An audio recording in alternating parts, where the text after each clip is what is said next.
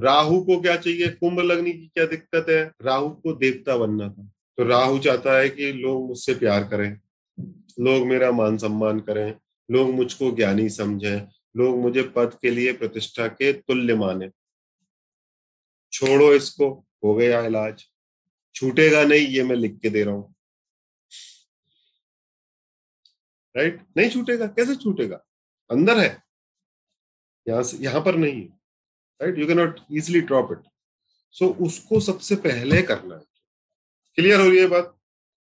और सिंपल है बिल्कुल। ओम नमः शिवाय, ओम नमो नारायण, खट खट खट खट, दो, तीन, चार, पाँच साल में निबट जाएगी फ़ाइल और जो मैं बात कह रहा हूँ, वो बात प्रामाणिकता से कह रहा हूँ कि जैसा आपको बता रहा हूँ मेरे छह ग्रह हैं नौ में से।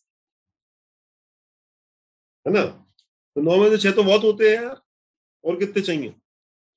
राइट जिस भी, जो भी ग्रह, जो भी ग्रह वृश्चिक में होगा, वहाँ पर आप पिटोगे, उस ग्रह के कारकत्व में आप पिटोगे। फॉर एग्ज़ाम्पल वीनस इन वृश्चिक मैरिज में पिटोगे। बुद्ध इन वृश्चिक बिज़नेस में पिटोगे। गुरु इन वृश्चिक, लाभ में सैलरी में, पैसे में पिटोगे। जो ग्रह राहु के राशि में होगा, उसमें तरसोगे। मुझको दो मुझको दो, मुझको मानो मुझको मानो, नहीं मिलेगा। इसलिए दोनों ही चीज़ें। केतु के टाइम पर मान लो, केतु में आ गया आपका करियर का लॉर्ड ही केतु में आ गया फॉर एग्ज़ाम्पल मरकरी राइट अब आपके पास जमाने भर का टैलेंट है, ये है, वो है, सब कुछ दंत बंद कोई नहीं सुन रहा। राइट? तो फिर आपको कब तक फ्रस्ट्रेशन नहीं आएगा? आएगा ना फ्रस्ट्रेशन? कि भाई मैं मेहनत करता हूँ, सब कुछ करता हूँ, बट मुझको वो वैल्यू क्यों नहीं मिल रही है जो मैं चाहता हूँ? इसलिए इसको सबसे पहले ठीक कर क्लियर है बात? राइट, कोई भी ग्रह हो, सूर्य हो, वृश्चिक में, सूर्य हो तो फिर सूर्य कोई भी ग्रह हो, राइट? वृश्चिक के अंदर, कुंभ के अंदर अलग अलग से मत पूछो, ये हो, वो। रेमेडी सबकी एक ही है। फेविकॉल तो हर गड्ढे में एक ही लगेगा। अब गड्ढा चाहे तुमने सूजे से किया है, आरी से किया है, किसी से भी किया हो।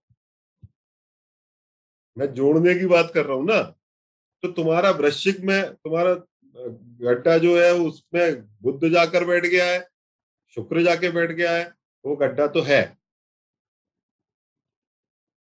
राइट वर्गोत्तम है स्थानोत्तम है, स्वराशि है, सब में करना है।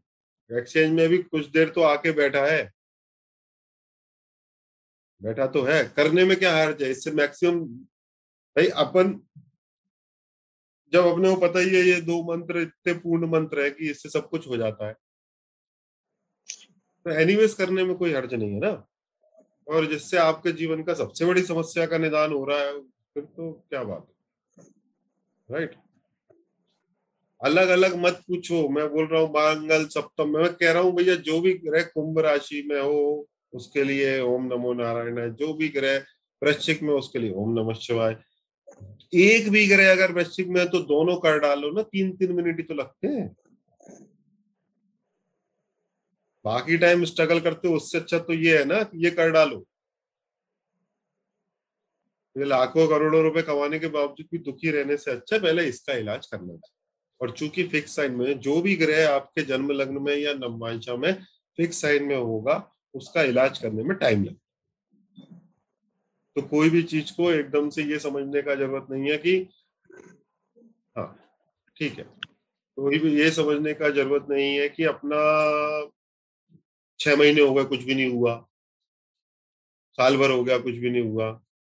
वो एक दिन जैसे ही गड्ढा भरेगा अपने आप दुखने लगे right it is a remedy with patience ज़िंदगी भर करना है। मुझे क्या पता तुमने कितना बड़ा गड्ढा किया है? मुझे मेरा नहीं पता। तो आई कैन नॉट से आपको अपने आप लगेगा कि भैया बहुत पीस है कंटेनमेंट है लाइफ में जो काम करता हूँ अब लिख करती हूँ वो अब एक बार में हो जाता है दुख नहीं रहती हूँ सुख रहती हूँ त्योहार के दिन कलेश नहीं हो। तो हार के दिन कलेश होना बहुत बड़ा इंडिकेशन है, बहुत बड़ा। पूजा में बैठते हुए मन तनाव में रहना, पूजा में किच किच करना, ये इंडिकेशन है इन चीज़ों। शुभ कार्य में राहु केतु का प्रभाव आ जाता